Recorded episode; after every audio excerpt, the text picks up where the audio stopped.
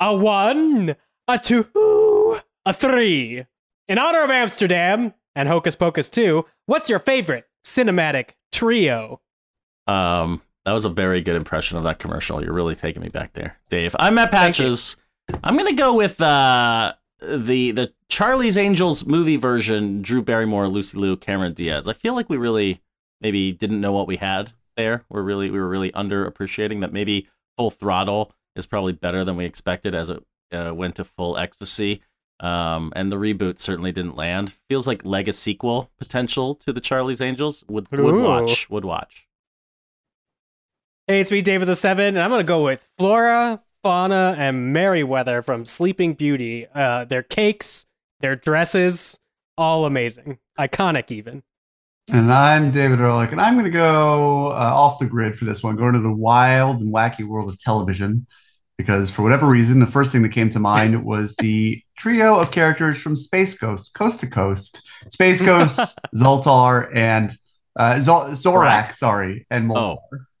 Zorak, Where's, where's. Brak in that equation? Brak is not part of the Space Ghost. He's not part of the, like the core triumvirate. Okay, okay. Like he's on the Brak show. Yeah, the Brak Show. It's the Brak Show. Gentlemen, you can't fight in here. This is the war room. Fine, I can hear you now, Dimitri. Clear and plain and coming through fine. I'm coming through fine too, eh? Good. Then, well then, as you say, we're both coming through fine. Good. Well, it's good that you're fine and, and I'm fine. I agree with you. It's great to be fine. It's, a podcast. Hello and welcome to Fighting in the War Room number 409, Pandemic 139, for the week of Wednesday, October 5th. And on that day in 1962, Dr. No, the first James Bond adaptation, premiered in London. It starts with three blind mice, and the three blind mice are the assassins. I've watched Dr. No recently. It's it's a movie. And they never made another James Bond movie. There were no sequels. It had such potential. Mm, yeah, if only I knew what would happen to James Bond uh, if he went to the moon, or if there if he was able to surf uh, on a tidal wave. I feel like there's there's endless things for James Bond Could've- to do. Really, could have been an amazing franchise. could have been an amazing franchise. Uh, this week we uh, recorded this podcast in pieces, so you're gonna hear uh, patches, David and I on most of the podcast, except for the tidbit segment, which will be Katie and I talking about Hocus Pocus 2. It's currently streaming on Disney Plus. These guys dodged it. Did, did either of you accidentally get caught up in Hocus Pocus 2? Good nope. God, no. I mean, is this the most Focus or misplaced Nope. millennial nostalgia play ever? Who cares about Hocus Pocus? Are there people out there I mean- who are waiting for this? I think up through like 2012, Hocus Pocus was uh, making a million dollars a year in home video What? sales. How Uh, do I've you, been even- how are you about pulling it. that figure out? Where are you? Where are you getting your information? Well, if you go to uh, patreon.com slash DA7E and Oh, Neil, we did a whole Hocus Pocus podcast. Uh, but that's not important. Uh, what is important is we are here and David's here and we still have reviews banked, I believe. So let's let's get some Uh, reviews. We do. Uh, I'm sad that you and Katie aren't talking about Lyle Lyle Crocodile, though. I guess that's not until next week. It didn't uh, go Katie- unmentioned. Katie, it didn't go unmentioned good because Katie kind of like was uh, the Edward R. Murrow of uh, Javier Bardem's performance in Lyle Lyle Yeah. Crocodile, at least his look. Uh, so she should weigh in on that. Katie's actually, as you guys may also talked to, touched upon when you recorded last night, she's in New York right now. She could just be sitting next to me at my computer. Uh, Yes. But no, she's out tarring it up. Yeah, she and I were uh, were across the street from one another tonight, and yet I did not see her. Anyway, um, where do we leave off? Uh, right, we have a delightful surprise from Hair H E R R E one two four, who says it was a delightful surprise to see Joanna Robinson join the podcast last week. I've missed to see Joanna po- uh, join the podcast last week. Where is this person, Joanna? Be very, very careful. I've missed hearing Katie and Joanna podcast together. Also, for Katie, I listened to that episode of my flight home from London where I'd arrived hours before the Queen died last week. So that made for an interesting vacation. Oh boy. Thanks for putting out an episode when you were all super busy, and special thanks to Katie and Dave for actually showing up for it. Just a general note: if you're still on the queue to see the Queen's body or pay respects, whatever that was for, uh, in the event that, that they have not broken up the queue, which I would hope by this point they have, listening to 500 episodes fighting in the war room is a great way to kill the time. Um, if you see the twins from The Shining waiting with you, or I'm trying to think of any other celebrities who responded on the line, although I think calling the twins from The Shining celebrities is probably a stretch. Uh, anyway, good place to listen to this podcast. Maybe the best place to listen to this podcast. Yeah, and Um, also this week, despite peop everybody being busy, we all we all made an effort to show up. So yeah. some weeks uh, it's it's it's random, and then if you get stuck with patches and I, we cancel the show. So those- Ugh, the worst. That's the only combination Truly. we can't do anymore. Uh, Noah FS says, an utter delight. Hi, Fighting in the War Room, folks. What a lovely show. Been a listener for about six months, and Fighting in the War Room has now become one of my weekly podcast staples. Some fun asides. Your mention in the 3,000 Years of Longing episode of Daniel Quinn's book Ishmael made my heart sing. That's one of my favorite texts. That was me. Turns out the Venn diagram of A, your listenership, and B, bookish anti civs has officially randomly formed. David has inspired me to start listening to the music of Bjork. And for this, I am eternally Oh, grateful. wow. You officially have a convert. Birthday and Big Time Sensuality are going to be played at my funeral or something one of these days, I swear. Well, hopefully more or something not than your funeral. Uh, also, Yeah. should mention, of course, uh, that Bjork's new album, Fossora, is now available to download or purchase. Enter uh, code uh, Enter code. when yeah, you on David me. Spotify. Katie just brings solid takes and supremely chill, friendly vibes. What more can I say? Nothing better. Dave has, oh, things are about to get steamy here, folks. Dave has dot dot dot a hot voice and then a blushing Ooh. emoji. And I am a fan of how Patches has recently taken to just abbreviating his curse words by first letter as if he's a wholesome but edgy middle schooler. This is not a jab. I actually find the habit sincerely hilarious. I guess You so. probably said "what the f" at some F point. That. that. sounds like something you would say. Yeah. On a related prompting note for the hosts, what are y'all's favorite curse words to hear spoken Wow. in a movie? Thanks for everything. Much love, Noah, and then a little heart. God. Anyone's favorite curse? Can I say them? I mean, usually words that I would never say. I'll, I'll be I'll be frank. I like hearing British people say "cunt." Hmm. Wow, Because I Patches, you really, we really teed you up to just say the c word here, but I would never say know. that. I should have said the c word. Oh God. They they gave a review where I, I they loved me saying the first letter of curse words, and then they went and said that. Oh boy. Real cross wires there. I was just gonna go with Irish. I like it when the Irish curse. Oh, any Irish word. To Any Irish curse word, yeah.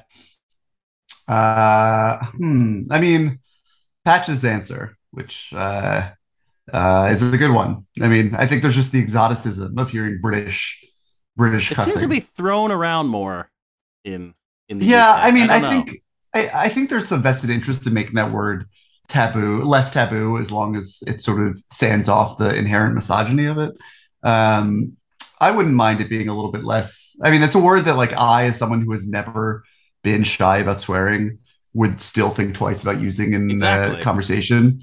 Um, but yeah, oh, I mean, it, does it does feel like it's having a bit of a resurgence or a surge. Because I don't know, uh, but it's a good one. Okay, and finally, we have a review from Olivia Guns, uh, who Ooh, says, like pew, pew. stepping into a time capsule in the best way. I started listening to Fighting in the War Room in 2015. I know, but they, hey, Olivia Guns started listening to us in 2015. So Hey. she put in the time. And since then, I've listened to nearly every episode, enjoyed hours, Olivia, dare I say, weeks of what feels like time with my friends. Though the weirdness of parasocial relationships is not lost on me. Side note, Olivia, you can be in as much of a parasocial relationship with us as you want. It's the only kind of extramarital relationships any of us are getting right now. So uh, get in there. we're like um, the try guys recently- now with this Yeah, parasocial oh, boy. Relationship. I just you know, just when we started recording, I saw the Try Guys have posted their like explainer video of what happened. Oh, I yeah. cannot Oh, wait for us to it was it was up so a I can whole watch. three minutes before I watched it, and then the funny thing is, right after it, it it's, it feeds into the next video, which try guy is the best boss, and I'm like, I Oh, feel like you just told me. Well, I think short of like building shrines or having any designs and hurting us or our loved ones, we are all the way down for parasocial relationships. Just keep it nice.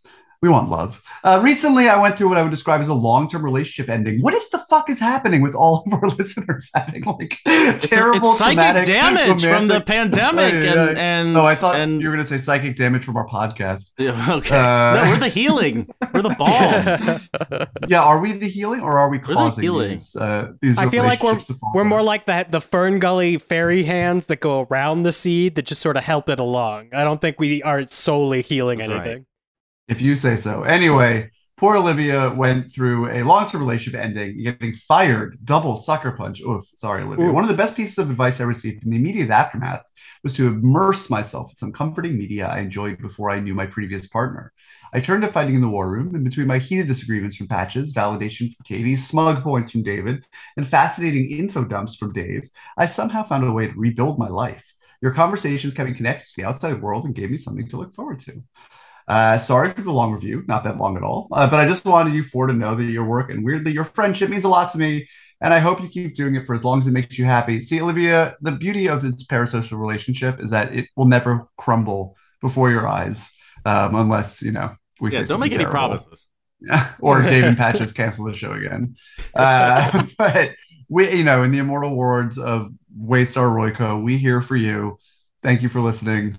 Here's to seven more years of helping anyone out who needs helping. Uh, okay, that's the reviews. Go on iTunes, leave us a review of Fighting the War Room. Tell us about how we uh, pulled you back from the brink after your worst moments of your life.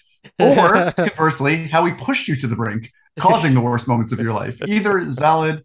Fighting in the War Room on iTunes. Or you can email us if you're not in the US. We will find your emails at fitwr dot podcast at gmail dot com. Do it. And otherwise, uh, let's uh, light the black flame candle and hear what Katie and I have to say about Hocus Pocus 2. You the coolin' man, you send you up. Freezing coolin' 1992 so alright.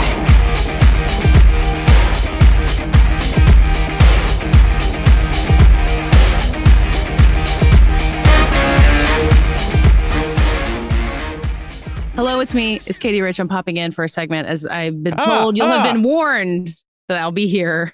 Uh, real magic of time travel happening on this week's episode. So thank you to Dave. Um, I don't know how this segment has been introduced, but Dave and I are going to talk about Hocus Pocus 2, a movie that I That's right. I was fully planning to ignore until we came up with it as a possible solution for how to have, have a segment on this week's podcast. And I was like, okay, fine. It is you in- weren't waiting in anticipation for the sequel So- to Hocus Pocus? Okay, so Hocus Pocus 1 comes out in 1993. I was um 9 years old. Like I should have been the target audience for Hocus Pocus. And I definitely saw it. I was like familiar with Hocus Pocus, but like Casper meant way more Mhm. to me in terms of like kid-friendly spooky movies from that era. Um like Nightmare Before Christmas, I think meant more to a lot of people. Um I don't know, Hocus Pocus kind of like skipped me in some way. Um oh, interesting. and I had a friend who lived in Salem for a while. So we went I went to Salem for Halloween twice uh when I was in my 20s and we watched Hocus Pocus one of those times. So like I kind of like caught up with it that way. But yeah, I don't know. Did you have a Hocus Pocus uh history? Yeah, we had uh, one of those uh, blockbuster families uh, Mhm. where we would rent a ton of shit all the time. oh yeah. and I mean we sort of October came around, it was Hocus Pocus time. But I do, I don't think I saw it in theaters. That would have been. yeah. I think I would have been a little young for that. Yeah, I don't think I did. Although again, nine, like it feels like that's exactly the yeah, age probably would have worked. I mean, the first one felt more slanted towards younger kids, but then also like but also all about don't know, virgins. Yeah, exactly, balancing a little bit of that uh, for adult humor, whatever Yeah. we called it then. Yeah, I mean that genre of like live action kid movies with some real danger like existed much more than it does now when we were kids. You know, like I watched Blank Check, the movie with my kids a little while ago, and that movie is nuts and not very good. But it just like that type of like movies about actual human kids doing like stuff in the present day, like there's just not very much of it. I guess Lyle Crocodile's coming around the corner to to pick it, to pick that up. Um, but it makes perfect sense to me that this would be on Disney Plus now as opposed to in theaters, right? Yeah, yeah. I mean, it does sound, it feel like what it is, which is a very early thing Disney Plus did to juice subscribers outside of its Star Wars and Marvel Did they like? realms. Did was this like an early original Disney Plus launch thing? Like, has it just been around for a long time? I, I think they announced it around launch, uh, but obviously had to you know like film it and complete it and line it up with the Halloween. So Mm, okay, Uh, I think this has been a while in the making. Yeah. I know it was a bit difficult to schedule because I think they were trying to uh, rope in Thora Birch to come back, but she was busy filming other things. Um, interesting. As someone who yeah. cares more about Hocus Pocus than I do, would Thora Birch being in it have meant anything to you? No, I mean the thing that I like the most about Hocus Pocus 2, the movie that we're going to talk about Yeah. now, is uh, it um, feels like you could have done one of these every five years and just Uh-huh. had the witches show up for another subplot. Because unlike the first movie, in this one, the subplot between our uh, three leads, uh, Izzy, Cassie, and Becca, uh, is pretty much just happenstance. It has nothing really connecting to the Sanderson sisters or witches. Well, like, it has a lot to do with yeah, witches. they're but it- into witchcraft. yeah, it has a lot more of a um, girl power aesthetic than a uh, latchkey kids imagining what early 90s kids have to deal with. Like, the first movie has that whole setup where they're trick or treating and like the bullies are around. This uh, Mhm. movie lives in sort of like a post bullying society. Yeah. So Yeah. the meanest character, uh, Mike, doesn't even know that he's bullying people, is written into the plot. That is that is Uh, really a, a cute moment. Like it doesn't really have anything to do with the plot, which like and what the plot is is we can discuss. But he's just like, I just thought I was like asking. I was just thought I was making conversation. I didn't know I was being a jerk. Uh, that Yeah. was funny. I mean, I think a lot of these this movie is funny in isolation. It just doesn't hold together as an overall piece. Yeah. Uh, which I think it, it ends up it feels a little bit s- sketchy, as in uh, sketch based. Uh huh. uh, which I think works really well for the three Sanderson sisters. I mean, everybody who's over 70 in this movie really showed up to play.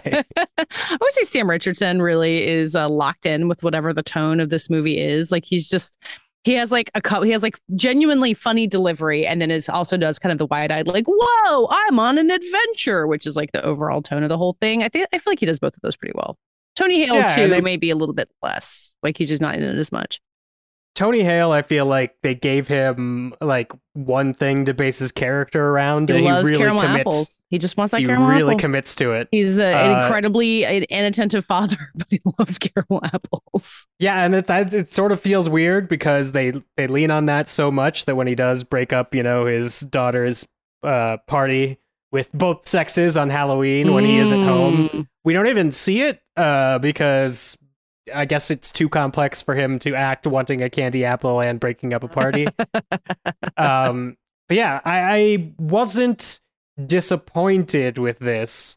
It just Hmm. isn't as substantial as the first one as like of a piece that is about Halloween that also Mhm. has some like really good uh gags, but a lot more of the first one's gags were sort of based in story. Like Yeah. it- m- my memory of the first one was each one of the witches sort of has a key power. So um the Sarah Sanderson, she gets to sing and they do sort of like bring that up. Mary Sanderson, she could smell children, which doesn't come up at all because they're not out for children this time. And then Winifred was the one that was able to like conjure things out of the book. This one sort of rejiggers it at the very beginning with a Sanderson story back uh flashback. Uh, a long that sort of- flashback. It maybe just felt long. no, I think it was long. I was only buoyed through it by the uh, delightful children actors They were. doing. I, mean, we all we all know how I feel about kid actors. I did think those girls did, did a pretty great job. Being being trying to play child Bette Midler is not an easy task.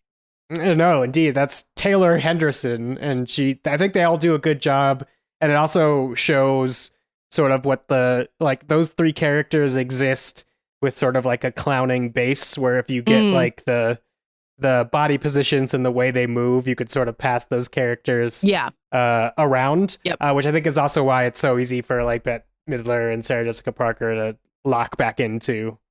Uh, Kathy Najimy, Najimy, Yes. yeah. Oh, or also the uh, drag version, which we see uh, later Yeah. on. I, mean, that I was also a, a, makes a fun lot. nod to the, the, the reality of Hocus Pocus that we live with. Yeah, I- and I think well, I think the only time it didn't work for me is at one point Bette Midler peeks into a window and somebody's watching the original Hocus Pocus, and I'm like, don't take me out of the movie to make me wonder if Hocus Pocus exists in the Hocus Pocus universe. Yeah, so much. some there's some fan service stuff like that, and then the other half of the story has been uh, rooted into like a uh, power of female friendship uh, narrative sure. which yeah i mean it's a direction to take i think it makes the whole thing a little less spooky and makes Mhm. the uh climax devolve into a whole bunch of well this is how the magic works uh which yeah. Doesn't feel like it uh, a, a more successful iteration would have to lean Well, on and, like, you uh, have Sarah redefining stuff you have Sarah Jessica Parker and Kathy Najimy kind of finally doing something, being like, "We're standing up to you, being bossy for all this time." It's like, is that really like what we were supposed to have been clocking into? Like, it'd be it'd be more fun if they all had like a bit, like you were saying, like a power or just like a a joke that gets made about them. They're kind of just like there as background decoration until that part at the end, which doesn't land all that much.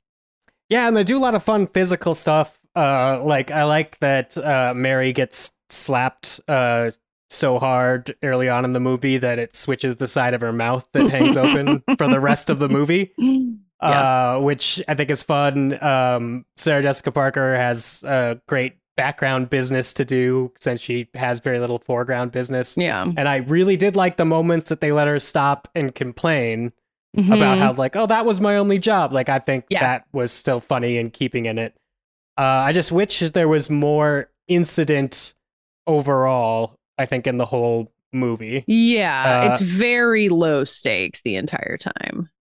And you can you can see like if there's any like suspense being like how do they resolve this? Like there's not there's nothing to that.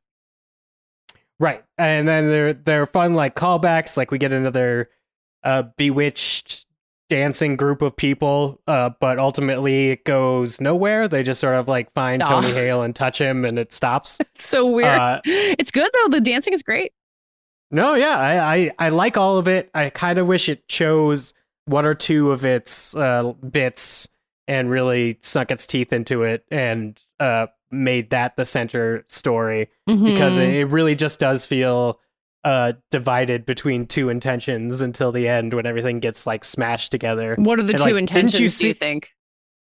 Uh, one is the witches who want to become all powerful instead of just sucking the souls out of children, which is Mhm. introduced in the prologue, which is, you know, fine, but it's a switch of intention. And the other one is the girls uh, who have had a falling out and they decide to hold back the reason for the falling out uh, until like the middle of the movie because really they just needed to have one conversation Well, a and they single conversation. have neglected having that conversation for months. Mhm. Uh, and Which I don't think that when it comes to teenage girls, but just not really. That's not really what the movie's about. Yeah, it felt that felt like a Babysitters Club two-parter story, less That would've than been- a would've Hocus been- Pocus two. Would have been great on the Babysitters Club. Listen, it would have pulled Yeah. that off perfectly. Bring it back. They made Doctor Strange. they, you, you get what's her face back. Just Yeah. third season uh, Babysitters Club Netflix. Uh, but yeah, I I really think that this needed. I think the performances are there for what it is, which is a Disney Plus sequel. But I do think if they were planning it uh, for this long, or if they had a reason to plan it besides promoting Disney Plus, Which they definitely didn't. There's no way Yeah. that this was like. I mean, I guess maybe someone had talked about it within Disney at some point, but there was no energy for this until Disney Plus existed. Probably with good reason. We didn't need this Yeah. movie. I think someone just could have spent a little bit more time on the script and figured out why we were coming back besides just Disney Plus because it really reads at this point that we came back for Disney Plus. Yeah. Look at these characters that could have been great in other things. Like they didn't need a Hocus Pocus 2. You could have done like Halloween specials. You could have Muppetized it. Like I really don't care. the the franchise at this point uh, is the performances of the three lead witches Yeah. and I feel like they could they could pop up lots of places. A lot of the Sanderson sisters I got before this that I really enjoyed. Was uh, them showing up on villains nights at like Disney parks and you oh, know, did they really do that? I didn't realize how. I did not know how integrated they were into the the Disney parks thing at this point. Yeah, they use them as like uh, costume characters and whatnot because again, Okay. the characters are just impressions of like clowning techniques. So you Yeah. could train someone to do that and put a good singer in the Bette Midler part, Yeah. and she could sing a whole villain song. So I I feel like there's a future for these characters in something like that in sort of other iterations of them. So this is just like a like a franchise refresh, basically being like, "Hey, this still exists. They're gonna keep showing up at parks." Like the, the point of this is to have the IP relevant more than for the movie to be a movie. Yeah, I think whatever anybody's uh, baseline subscriber number that makes this a success uh, was probably passed when they announced it, and therefore we're never going to see any statistics on it. And I, you know, if Disney Plus has them, uh, they're certainly not going to share them if they're bad, and I can't imagine them being groundbreakingly good. So I think this is it for Hocus Pocus, um, unless I don't know. You could bring the originals back in an animated something, but Yeah, or just a box of cereal, as I showed you at my local Target. Um, or a box of cereal. uh, actually, speaking of stores, uh, how much did this make you want to go to Walgreens? Oh, I mean, like a little bit. so whatever whatever Walgreens paid for that prominent uh, placement in this movie worked on you.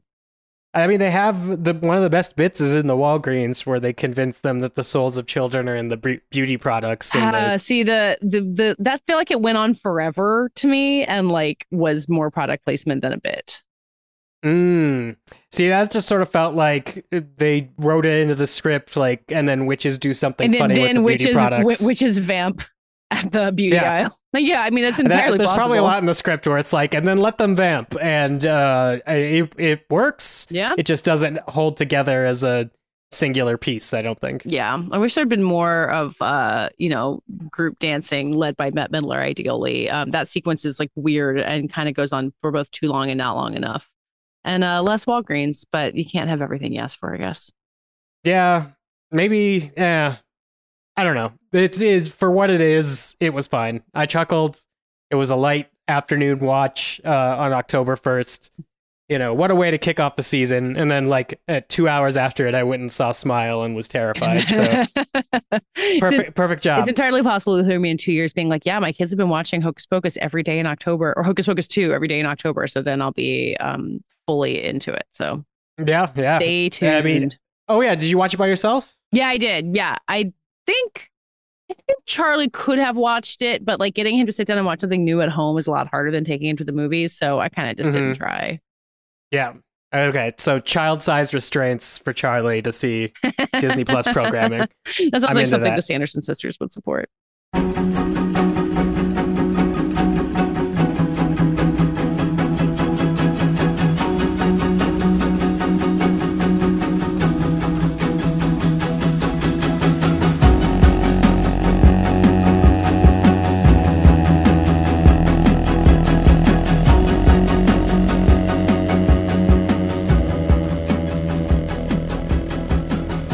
To to wrap up our truncated but probably not uh, disjointed podcast of the week, uh, we're going to talk about something that I feel like everyone has talked about. So we're actually talking about it at the perfect moment. We didn't we didn't rush into things. I'm ama- I'm amazed that we've lasted this long without talking about the Lord of the Rings, the Rings of Power.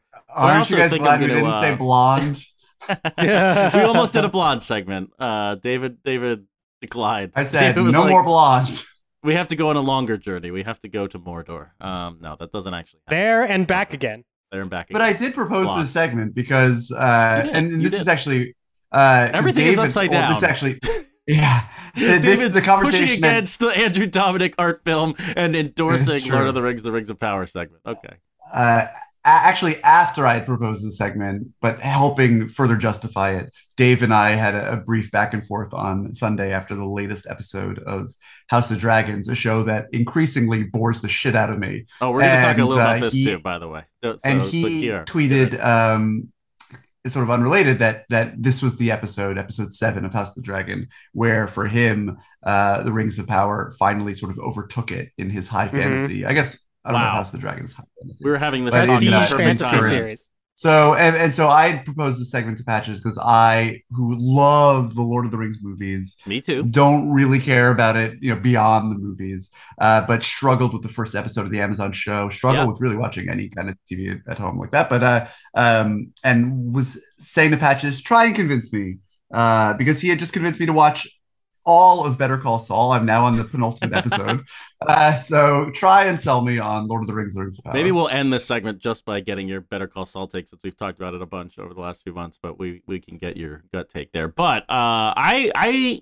David would struggle to sell you on Lord of the Rings, the Rings of Power, because it is the most expensive, washing over me and feeling nothing television show that I have ever experienced, and I and I really wanted to talk about it with House of the Dragon uh, in the air too, because I, I cannot experience one without the other. I mean, part of that is I just must watch both for work purposes. Um, but I feel like a lot of people who would be watching one are probably watching the other, and I and by putting them out, Amazon trying to steamroll House of the Dragon, um, and probably doing so unsuccessfully based on how much chatter I see about one and not the other.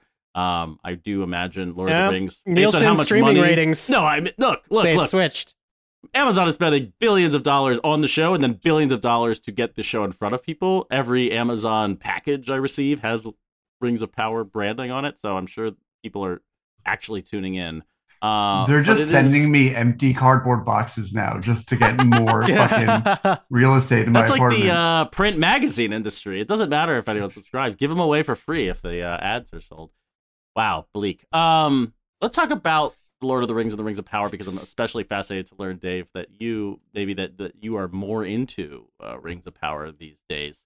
I to, to back up, if people are not watching the show, the Lord of the Rings, the Rings of Power, is actually based on the appendices of Tolkien's Lord of the Rings. This is what Amazon was able to buy the rights to. They do not own the Lord of the Rings trilogy that Peter Jackson made into fantastic. oh my totally god, that's so stupid. decades I don't know if I knew uh, that. decades That's so stupid. you didn't know that? Yeah, so Is they that- cannot so anything that happens can't in the Lord of the Rings, they cannot like Frodo cannot show up.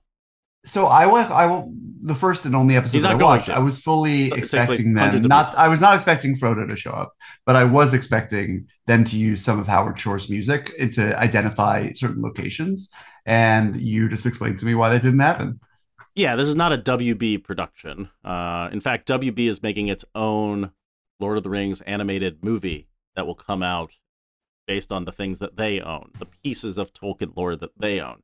Um, but the Lord of the Rings appendices are the only thing Amazon owns, and it's the only way, it's their their way to carve out a prequel story to the events people know from The Hobbit and Lord of the Rings. So, what are we actually seeing in this show? There's things that people would recognize. Galadriel, played by Cate Blanchett, Tar, Cate Tar Blanchett. Uh, she, she, she- there's a young version of that character who's still hundreds of years old because she is an elf. Um, she's in she's in the show. She's a warrior. She is trying to figure out. And this is going to be the hard part for me. Half selling, half even trying to describe what's going on in the show. I find it to be very gobbledygook fantasy nonsense that is very hard to um, stick with plot wise, but is gorgeous enough and has a lot of epic speak that I can get through an episode without falling asleep.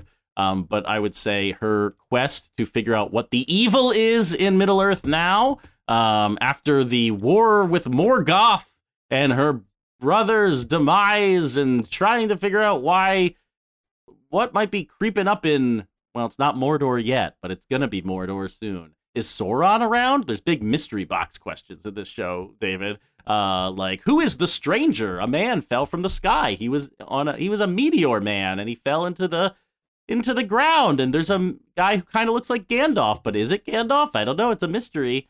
Lots of uh, lots of echoes, as George Lucas would say, of the original Lord of the Rings trilogy in this in this prequel, and a lot of it is you know we get a young Elrond. Um, uh, he is Young Kind of an Elrond coming to? CBS next next fall. yes. Uh, and he is he's kicking it with the dwarves, trying to get uh trying to get some minerals, possibly to make some rings. I don't know if the title gave it away, but they might be making forging some rings in the future. Dave is making all these faces as I attempt to describe Lord of the Rings. I can just see it's like there's nerdier, see- more explanation to go into here. Gnashing his teeth. You're not, yeah, you're not wrong about any of it. You're just also not describing any of it the way that I would. So I'm I'm very interested in it. Yeah, and I'm, and I'm It's a good curious where the momentum comes from. So there's just David. There's so many characters, and not in an Altman esque way where we're bouncing around with with pace and momentum and and comedy. Uh, but but just so many plot lines and so much big like we have to rescue these people. We have there's a it has been foretold that blobbity bloop. Uh, nothing is grounded in in character the way I, I've only realized how much the Peter Jackson trilogy works and how it works by watching this show, which is like starting on the most intimate level. Here's a bunch of goofy hobbits who are just in their own little town, um, and and with every step they get closer to something world defining and seismic. Um, but it really starts so small and so personal. Uh, and and this show does not have that advantage. It can't start in one place with one character. It has to have 18 characters with lots of different plot lines spanning the entire Middle Earth map. And even I think we're six episodes in, Dave, about to get number seven out of eight in this first season. And Oh, I there were only I- eight on for the billion fucking dollars. They got eight. They got eight episodes, and it only now in the sixth episode, I'm like, oh, I guess this is what the the show is about. The, so the orcs have a new leader. His name is Adar, and they're trying to do the like J.J. Abrams Star Stormtroopers thing, where they're like humanizing orcs, but it makes it a little tricky and how easily they're disposed later on. And like Galadriel just wants to slaughter everyone, and like she's kind of the hero. It's getting messy, not in a good way, where it's like gray moral tale version of. Oh, I Middle think it was. but- I, I think it was always messy. I think think it was that's always what the- messy. that's The the, decision the show has made is that it's going to dive into how messy this actually is. So I think it starts with in episode one, we meet Galadriel, who is a warmonger in a time of peace. That is her character. So the series is going to somehow transition her from that into uh what we know Tar- Tar Blanchett. trilogy. Yes, Tar Blanchett. yeah, uh, who is much more uh, comfortable, you know, chilling in Lothlorien and letting stuff happen and not being at the center of it. And uh, she is politically sent to the Westerlands by Gil-galad, and we meet in the Southlands this human colony that is being monitored by elves because they once pledged to Morgoth. So right off the the kick, we have like this police state elf thing that is like I wish it was so as interesting different from the saying. third age. If it was I not mean- illustrated like a DC comic book movie, if it was not so one dimensional uh, and kind of girl bossy in a in a vacant way, it would be so much better. Um, and if it I was mean, just it's just subtle. Galadriel's show, I... should say that too. Like, I wish she had 18 more scenes per episode, but there's so much to get through in, in this. We have Yeah, to bounce I around to the Harfoots. we haven't even talked about the Harfoots, David. Oh, the there are no Hob- Harfoots. there are no hobbits. There are now Harfoots. Why are there They're no the, uh, hobbits? Why are they, they It's too they weren't around yet. It's too they early. weren't around. Too early in the Ah, timeline of Middle Earth. They had Harfoots, and they love putting leaves in their hair and hiding under But bushes. here's the thing: the fucking the hot the Lord of the Rings are about some people walking somewhere and then flying back, and the Well, I Hobbit mean, is also show is- about a guy walking somewhere and coming back. This show should be a bunch about a bunch of people walking somewhere and coming I back. mean, and it- There's, a, there's a little bit why- of It is. It's basically that. Well, well, Okay, one of the plots is that. Except sold. then we also go to Numenor, an island off the coast of, of Middle Earth, and they just sail in It boats. should- They're going all over the Middle Earth map in like two it should seconds. be on a like ship. a it should be like a JRPG where you have a core group of characters and every episode or every other episode they acquire a new member for their party and when they do they all spin in a little circle and it goes da da da da and they join their party and you can futz with their stats in your little menu and see which teams work best together and then they go off to the next adventure and you can have other subplots happening yeah, other it's just places. a whole episode but- of buying potions and and uh, Yeah, I mean, I would love to see that. But the uh yeah, grind it out for a couple episodes, get it up to a 22 episode season like they used to. But the the first five minutes of the show of like Galadriel making a little like paper boat as a kid and getting bullied, I was, it was the vibes were bad and strong, and uh There's the, some the rest of the first episode didn't really sway me. with But- characterization. I would. But one thing, um, and this is a question I'll pose to you guys because it was true of the pilot, and you let me know if it's true of the subsequent five episodes, uh, is that no character, let alone all characters, are wearing really, really dumb dyed white wigs. Is that Uh, true? That's right. That hasn't happened Okay. yet That on has Rings not Power. happened. I Well, can't wait. that's a We big can't- advantage. Stop. Stop. I, I, I- well, Dave, I, I want to hear a little more about what you're really digging this far into Lord of the Rings, because as as David alludes, you guys seem to be very down on House of the Dragon as well. A show we have not talked about too much on the podcast because Dave, if people don't know, spends a ridiculous amount of time talking about House of the Dragon uh, in podcast form on Trial by Content on Spotify. Um, but I, I, the one thing I'll, I'll I want to say before you get into that is that there are people on Lord of the Rings, like the actors that I- I'm into. This woman, I'm gonna butcher this. Is it Morfydd Clark? More, I'm sure there's That's a how I would say it. Okay, Morfydd Yeah, I think you I said mean, it right correctly. I think yeah. Clark is right. Okay, that's what I'll I call think her Clark Morford's from also now right. Um, that's how it looks. So she was in Saint Maud, a good movie, and uh, It here was I Saint think she, I think she does a really strong job of of uh, overcoming the writing a little bit, get deepening a character who could easily just be that scene from Avengers Endgame where all the women characters line up and fight Thanos. That is just the vibe of this show's feminism and and like whole approach to social issues and getting it into this fantasy show. Um, it's very half baked, but she's a great performer and she is enigmatic and tough, and I like watching her in the show, and that goes a long way. And same with the guy who plays young Elrond, who is not really in it th- that much. His name is Robert Aramayo. I think he was in. God, he was like. He's um, young Ned Stark. uh, oh yeah, no, but he was in a movie recently. Was he in the? He was in the Empty Man. Oh my God, he's in the Empty Man. He he talks to. Uh, he's like an informant. in The Empty Man. Um, he's great too. Like oh my he's god, he's in the empty man. And I find his whole elven conflict, where like maybe the elves are overstepping with the dwarves. That stuff is interesting. There's just so. The show is so big and so obsessed. Oh, the music is awful. The guy Bear McCreary, who's whose score for Outlander, the show Outlander, is actually quite good. He also did 10 Cloverfield Lane. The guy's legit. But man, uh, I am missing the Howard Shore factor, David, in this show because it's so repetitive. It's so one note, epic, big music, and every shot is a wide shot, and every shot looks like a million bucks to to to no end. Like there's no character work in the show, and that's where I'm confused how you guys could be down more on House of the Dragon because it looks like fucking Shakespeare when I'm watching it back to back with The Lord of the Rings. I am really into House of the Dragon, and I don't know if it has to do with watching Lord of the Rings and just wanting this kind of chamber drama, this very character driven, lower, smaller scope story, but I, I, I, I really want to hear why you do not like House of the Dragon. Uh, in contrast to my feelings about Lord of the Rings. House of the Dragons just has no respect for the fact that I'm watching it while keeping one eye on my phone. You know, like it's just really uh, the, This the past best. the best part about Someone I mean, yeah, I wouldn't be able to see it even if uh, I. Yeah, I don't know. But the uh, the first episode of. House of the Dragon, I really appreciated it because I was like, you know, paying like sixty five percent attention and felt like I understood everything that was happening, which for a first episode in a Game of Thrones show felt impressive. And then not on my part, but on the shows. And then as it went on, subsequently, the uh, the the degree of detail I need to be keeping with all these time jumps went up, and my interest went down. Uh, and those things were kind of unrelated, but uh, not positive. Um, and by this point, you know, it's seven episodes of a season down already.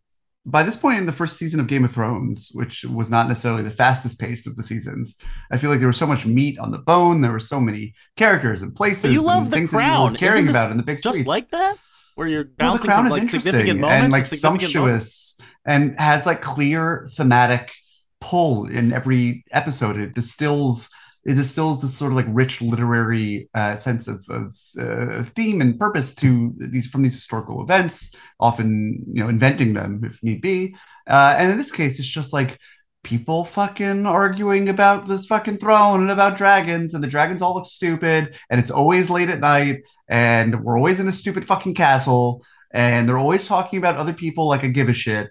And they keep So this is not what you time. needed after a a, a, pand- a global pandemic where you spent a significant time at home. You wanted to get I don't out. think it had anything to do with the pandemic, but You're getting but like mini mini uh the pro- prequelitis it always feels like you're shrinking something and i think the thing to do with the prequel in order to shake that off is to go bigger um i understand they shot this during a pandemic but you know exteriors would have allowed for it um i would hope in subsequent seasons which of course both these shows have to have in order to save face from the like humiliation especially on the lord of the rings side of canceling a show that's underperforming after investing this much into it so publicly but uh it's getting a season two. Both. of uh, yeah, I mean, yeah, both their shows already have gotten. I think it's gonna get Um, all all five seasons or whatever it planned as. Because didn't they just buy it and commit to it? Yeah, but I think that there's. It's possible that it could be like shrunk shrunk down to three. But uh, I don't know. Fair. I fair. mean, as long as I mean, you're talking about Lord of the Rings or House of the Dragon? Lord of the Rings. Yeah. Yeah, I mean, because as long as twenty million people or so keep watching every episode episode of House of the Dragon, it'll go for eight seasons. But I don't think that's true Um, at all. Actually, I, no? I I think that more of these streamers. I mean, this is kind of a side topic, but House of Dragon really feels like a three season show to me. I do not think this is I going mean, eight I- seasons, and I don't think anyone wants a show to go that long anymore because of how much Well- you have to pay the cast and how much. Well, and, your like, logic- your logic rebooting is and always having something new. Yeah. I think they may have, you know, the contracts may have evolved, um, but it's certainly in terms of bringing new subscribers, it behooves these networks, these streamers primarily, in which HBO is only partially with HBO Max, to keep having new product to bring people in. It's more beneficial for them to have a first season of Dahmer than a fourth season of Glow. But I think when you're a terrestrial uh, cable company, for which for the most part HBO still is and remains, even if they're getting so many reviews, uh, so many views on HBO Max, and House of Cards is such a House of Cards, fuck. House of the Dragon is such a phenomenon, um, and has so many people. It, it doesn't make sense for them to kill it off and have another thing take its place, unless that's another Game of Thrones spinoff, which might be the case. But um, because they've proved the uh, the legitimacy of doing that, unless they burn it out like Star Wars has. But yeah, I don't know. I, I, I Dave has a whole podcast about this. I don't know he does it. I really can't get into uh can't really get into it so far. Um maybe it'll click later on, but I I do not care about any of these characters Amazing. except for except for what's his face, the guy from The Crown of all people. I mean, his character seems kind of interesting. I was I appreciated Matt that Smith. Yeah. yeah, that he had some. Uh, he's not just like a Joffrey type in that he has a heart. He he wasn't ready to sacrifice whatever it was for his wife in the previous episode. You know, uh, some of that's interesting. But my boy Crab Feeder was poised to be America's America's next sweetheart. You know, the heartthrob of the century, and He they had just his killed him off. This is the crown I- equation. Just show us the good I- parts of history. I was already primed to name my next child Crab Feeder, and now it feels like a mistake. But yeah, it'll be it'll, it'll be a little embarrassing. Uh, Dave, so when I, I, you're, I mean, obviously you're keeping up with House of the Dragon, you're and you're in deep on that one. But do you do you find yourself thinking about these shows in the same window, or are you comparing them? And like, obviously, you told David that you thought that House uh, that Lord of the Rings was exceeding House of the Dragon, so you must be the comparison must be organic for you. But what what what where are they meeting? Where's the friction, and like why is one doing better than the other? Whatever that means. Uh, I think House of the Dragon, by being so character based, is really fucking with itself in terms of the tone that it's shooting for. Where I feel like Lord of the Rings, even though it's a light touch, they spend so much time those first two episodes being like the light and the dark, the light and the dark, Oh, the light and the dark. And so we're on a D&D fantasy adventure and sometimes you're just going to have to spend times with the Harfoots and Ugh. figure out that their their society is brutal and they all seem like happy and whatnot, but they will leave you behind and take the wheels off your cart if you buck the fucked up. The Harfoots are evil. Well, what do you make of like Harfoots. We've we spent a bunch of time in Numenor with I, I like by episode two or three we're introducing still new characters like the boat boy and his dad. That's Isildur. He's I know very it's important. Isildur. He's- You saw he is in the very movies. important. Wait, if you know your Isildur Tolkien- as in Isildur's heir.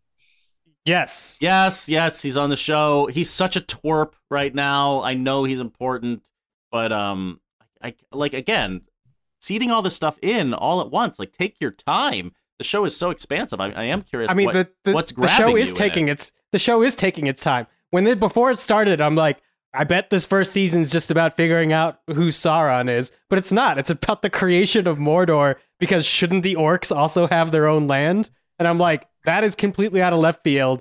I see where Tolkien purists are kind of like, what the fuck? But even he never wanted to deal with that. He was just like, yes, Lord of the Rings, The Hobbit. So the goblins and the orcs are basically said as, you know, the same sentence as the hillmen. And we're just like, oh, yes, the brown people and the monsters, they're all over there and they're evil. This one has done, I think, a pretty good job of complicating the elves and the Southlanders who will eventually become, their land will become Mordor. Uh, I love the stuff with the dwarves. I love seeing a dwarf society uh, at its peak instead of trying to regain some of its ruin. I think it's very joyful and I think it's very fun. Um, the Numenorians, I think they fucked up, but they fucked up the Numenorians by squishing like a hundred years of history into it all needs to happen in three days. The the show Um, has the appeal of like a visual visual dictionary. For me, I'm like I'm glad I get to go to all these places. I'm glad I get to see all of this realized from the thought experiment of it all. But to your point, it's like I might as well be flipping through concept art. I might as well be reading a comic book. It's it's not deeper I mean, I do, we're I do both of those dwarf. things. There's three books of concept art on my floor right now because I was flipping through them today. So that might just be I'm not I'm saying it's a bad this. thing. I'm just saying it's not a dramatic thing. there's uh, and the other thing is like they're both dealing with um material that was written down in a book that was written down as an unreliable history or like these things were passed down through song or these things are passed down through story in the case of game of thrones they're passed down through maesters or a fool called mushroom so that leaves a whole bunch of adaptation space to figure things out i think house of the dragon's been doing a better job at that but my problem with house of the dragon is they have so much history to cover. Like we're in the prologue to what this series is supposed to be about. I love which that. Is, I mean, What is bad fine about that? That's taking because uh because they haven't necessarily completely committed to taking their time. Uh I think the show has some trouble uh trying to adapt all of this out but also do time jumps. So the thing that really rubbed me weird about this week's episode is we have well, no time jump it wasn't necessarily it, but we have the new actresses, uh, Emma Darcy and uh, uh, it's not Amelia Cook, it's Emmy Cook. What's her first name? Emma Cook. I, don't keep know. calling her Amelia Cook because that's my two dragon rider uh, ladies from Olivia Game of Cook. Thrones. And Olivia it's Cook. Emily thank you. Carey who played the younger one, and Olivia Cooke from your favorite movie, Ready Player One. Yes, yes, where she's hideous because she has a tiny birthmark on her beautiful face. I remember Ready Player One. Um, these two actresses uh, That's, showed you're up. being facetious for anyone out there. Uh, that was that was subtle. but, Yeah, yeah, thank you. Uh, she, Uh, she, they, they do put a birthmark on her face in that movie and pretend like she's like the swamp thing all of a sudden, even though she still looks great. um they No these two actresses showed up in characters that I think were wonderfully portrayed by the um younger actresses. But because of this like looping nature of this trauma filled stories where these two women are manipulated by the realm and all the men around them, uh this week they had to act out a lot of the exact same story beats that I saw them act out for the first five episodes. Otto's back his hand, Daemon's back hitting on his niece. Uh yeah, niece. Yeah. Yes. And um it doesn't feel like as much growth as we got last week with the pivot to both of them being mothers in their own right. Uh so I kind of felt it was a regression and we are touching base with these characters because we have to rush them to the point where they start fighting the dragons. So they took a lot of time at the beginning, and now I think they're uh, trying to abbreviate to get to an endpoint for the end of season one. But how that played out is we had a crazy change in the text uh, with Laenor at the end of this episode that came during an intercut sequence of Rhaenyra talking to Daemon that ends with them getting married so Yeah. we could set up the two factions later. It's awesome. Wait, what? What's the problem here? Oh, I think that's too fast. That's too fast. No, we love that. I mean, I just think if we are going to see all those things happen with all those characters, I would rather spend it more with uh characters that have different points of view again, maybe it's because I mean, I, I, it's really just that part that bothered me. Is I've watched the older actors debate uh simultaneously that we don't have a good line of succession and but we shouldn't do anything about it now for six episodes. And i've gotten little breaths of fresh air with something like sir Criston being an asshole and i do like the new kids uh but i don't think it's like uh because of the nebulousness and the character focused uh nature of it it doesn't feel as epic fantasy-ish It's not. It's not. Rings and it's Power. it's and that's why as a Crown watcher, I'm really enjoying it. One reason I did not enjoy reading George R. R. Martin's Song of Ice and Fire books, uh, Fire and Ice, Ice and Fire, um, is that I felt like I was reading too much fake history. Like I could not give it the time of day because I'm like this. is- I'm just learning way too much. Um, and yet I actually enjoyed reading Fire and Blood, which is just an info dump in kind of a prosy style. To your, you mentioned this earlier, but if anyone checks out that book, what's really fun about it is that it's kind of like a maester telling the story and getting different sources. It's almost like a reported feature, like a magazine story, because it's like, well, Mushroom told me X, but this person thought Y, and that the show in its adaptation becomes the definitive version of the story that what we read in Fire and Blood is kind of murky, and now we know is that not happening for you is that No, not happening for you in rings of power with adar and mithril and all the stuff they've introduced No, and there? and, and part of it is I think well, Martin being part of House of the Dragon allows it to feel more historical in its moments. Like I, I actually like it in comparison to The Crown, uh, feeling like we're getting the historical moments leading up to a major disaster in Westeros. So we're seeing very specific dramatic moments charted. Um, and that's why the time jumps have always made sense and, and been easy to track because right now we're just going to see the most important thing that happens to this this character X at a certain time. Um, and I find that to be very dramatic in its bubble moments. Uh, and it feels like there's a past and there's a future. And in Lord of the Rings, uh, the Rings of Power, I, I, I feel there is no history. I feel there is no before or after. As much as they tell me, it doesn't feel like history. It does not feel, I don't feel the weight of the world in almost any moment. I, um, I think my I biggest, my, the most fun I've had watching the show is actually in this past episode, episode six, where they it's kind of their big battle episode. But even more importantly, it is this character Adar, played by what's his name from Game of Thrones, which is hilarious. The guy who played what Brend- Benjen Brendan Stark. Stark. Um, he is a great actor, and he is just mumbling like human rights stuff about orcs and Galadriels. They're being overpowering, and finally, I felt like two characters with flaws were clashing with past, present, and future, and it was like the only moment in the show so far that felt like it had history. Sorry. Well, I appreciate the uh the um what's the word I'm looking for? It starts with a D. It's been a really fucking long day. Distinction, I guess we'll go to distinction. I don't even know if that was the one I was thinking of. Uh it does start with a D and it does apply, it doesn't make sense in this context. The distinction between oh I've been boy. watching a lot of Uh, we have we do have to talk about new Beavis and Butthead at some point. If Oh only my so God, I have it's a so to watch good. it. Yeah. Anyway, um, I appreciate the distinction between the show that feels like it has a sense of history and the other one that doesn't. Uh, I do think that if this first season of House of the Dragons had more effectively conveyed so far in some way what Dave was talking about about it being a prequel to what the, the meat of the show is going to be, um, the the Midgar section to the rest of the games or the rest of the series is uh, open world in Final Fantasy VII, if you will. Uh, that would be really appreciated um, in order to give some shape to it. I think I would enjoy it more if I sort of knew where in the arc uh, of the show uh, it is, or just like the general map. Um, I know that it's obviously you know where it is relative to the events of Game of Thrones, but that's not quite enough for me to care about all these people. I'm not someone who has read the the the game the Game of Thrones books or the knows Yeah. the Silmarillion or the equivalent. I don't give a shit. Just, I just want to have some something entertaining. TV Yeah. generally blows, and I think that uh, it struggled to watch it when it takes itself too seriously. Um, I do not have the attention to fully invest myself in narratives uh, when I am not in a big dark room and deprived of devices, unfortunately. So I Yeah, think you that, watched all that of Better this Call Saul.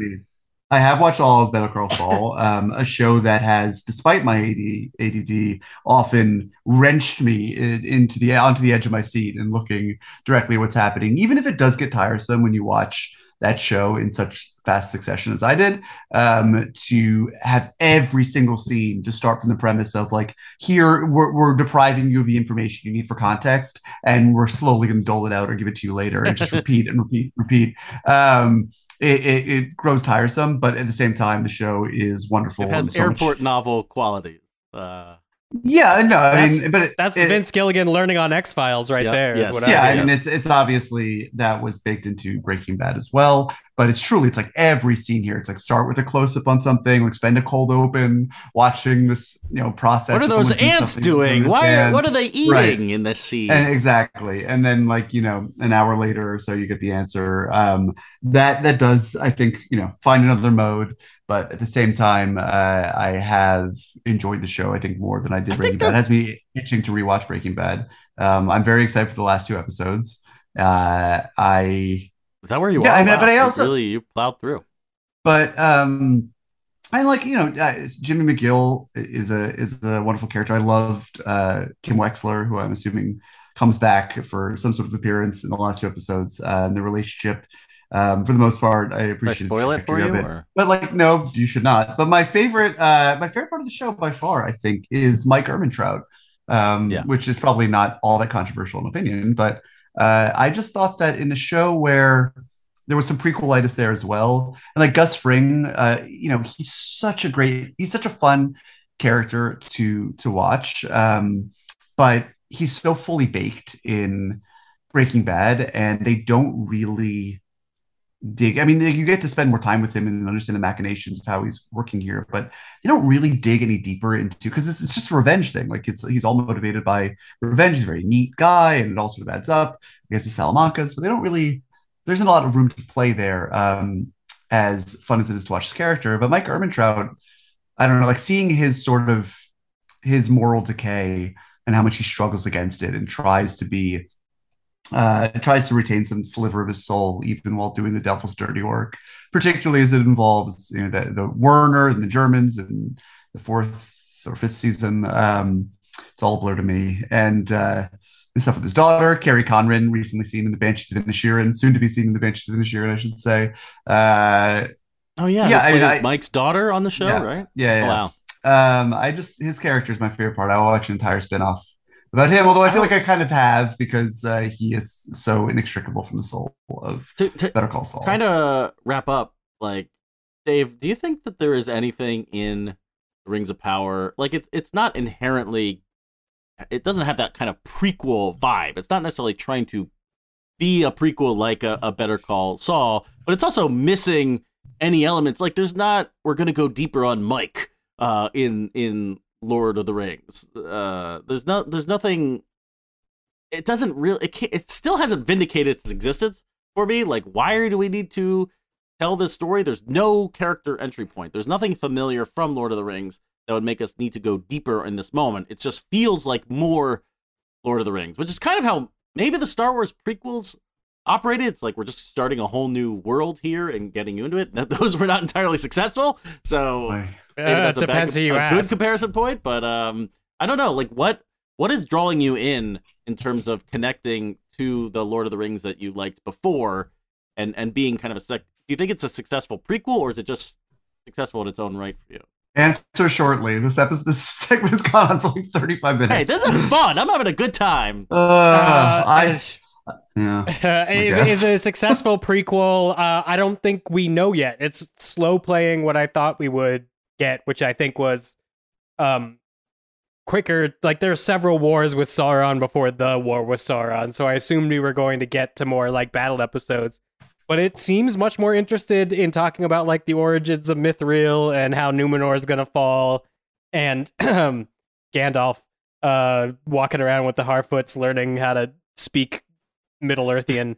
um, and those things, you know what? It's uh, it, it's spending more time in that world that I like, and Yeah. it's not doing things that I hate. Am I enraptured by it? No.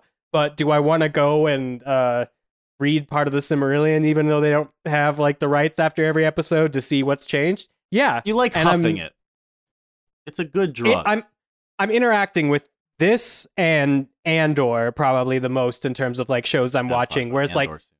House of the Dragon and She Hulk, I'm more just Andor. like I'm watching just to watch I have because I stayed they my chose. tongue from asking questions about Andor during the segment out of No, fear of prolonging the this Yeah, segment. do not. do Well, But, no, uh, Andor's gonna We'll- Andor's we'll- gonna be its own thing later. We'll have to talk about Andor later when it's when we're in deeper. But David, We're just talking about fantasy be- prequels and Better Call Saul. David, to your, to your uh, big question, which is, can we sell you on Lord of the Rings? I guess that really, like, having watched Better Call Saul all the way through and loving to to unwrap uh, Mike's psychology and and go deeper on why Jimmy became Saul. Um, in, in Lord of the Rings, we in these first six episodes, we get the origin story of Mount Doom. Is that the kind of character work that you're looking for? Wait, there was like an earthquake and the, the tectonic plate shifted and Mount My Doom No, no, erupted? What there's am I a, missing? there's a whole plot that leads to the I don't know if you of know what Mount Doom. happens when water hits lava, Mm, but it's Mount Doom, baby. Um, we'll yeah, see. that's- maybe that's maybe at. this is one of those shows where there's a second season. I mean, obviously there's gonna be a second season, There but the be. people flip out for it. It finds its groove. Um, a lot of shows come into their own at the end of the first season and going strong into the second. So maybe that's the case here. Maybe that will be what pushes me over the hump. But at present, uh, I do have it with all those 80s horror movies on the Criterion channel. the- Hey, right. you know, waiting for me to watch them. I, I do have a hard time picturing myself uh, watching the Lord of the Rings show. Well, Well, you'll have time to catch up before season two, David. I'm, I'm sure I'll have several years at this rate. uh, Give me The Lord of the Industry Rings, season two. The season Rings three. of Power. There's two episodes left on Amazon. How many episodes left of the House House of Dragons? are there, Three. Dave? Like f- four, three, Three. four. No, I think it's Eight, three. nine, ten.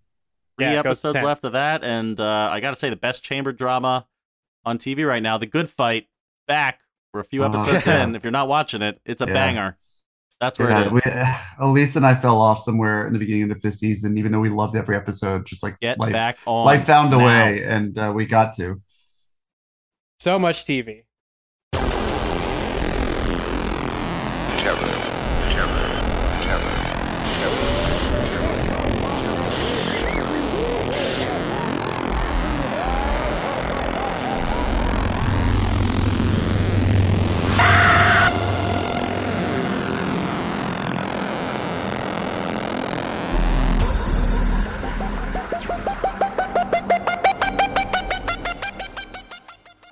that's gonna do it for this week's podcast. Uh, it had lots of stuff in it. It was longer than we planned for, but that's, I'm sure, so much better for you guys.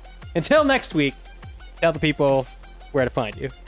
Matt Patches, deputy editor over at Polygon. I'm on Twitter at Mr. Patches. We have a website, fightinginthewarroom.com. Amazingly, we have not been doing this podcast long enough to have reviewed the Lord of the Rings films, so we do not have episodes on those.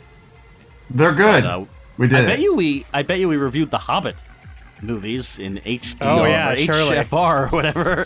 Uh, so go back and listen to those. That, that's fun. Uh, I am David Ehrlich from Great for IndieWire. You can find me on Twitter at David Ehrlich, writing on IndieWire, uh, doing a bunch of stuff. Um, you can find us all on iTunes at Fighting in the War Room. Leave us a review. We'll read it live on the show. Uh, tell us what other TV shows we should be watching, uh, even if they're not prequels. God forbid someone just made an original thing. Uh, keep tweeting at HBO to greenlight an industry season three. Uh, why not? Um, and Dave, if uh, they would like to email us rather than leave us a review on Fighting in the War Room on iTunes, where could they do that? Well, that's at fitwr.podcast at gmail.com. I'm Dave Gonzalez. You can follow me on Twitter at DA7E. You also heard Katey Rich, you could follow on Twitter at K A T E Y R I C H. She's on the Little Gold Men podcast. She runs the Still Watching podcast, uh, which is also covering House of the Dragon if you need more hot D in your life. And you could follow all of us on Twitter at FITWR, where you could answer this week's lightning round question with pictures, let's say for fun. In honor of Amsterdam and Hocus Pocus 2, what's your favorite cinematic trio? I'll see you next week. Don't bother seeing Amsterdam. Police still offer no explanation for the series of five deaths.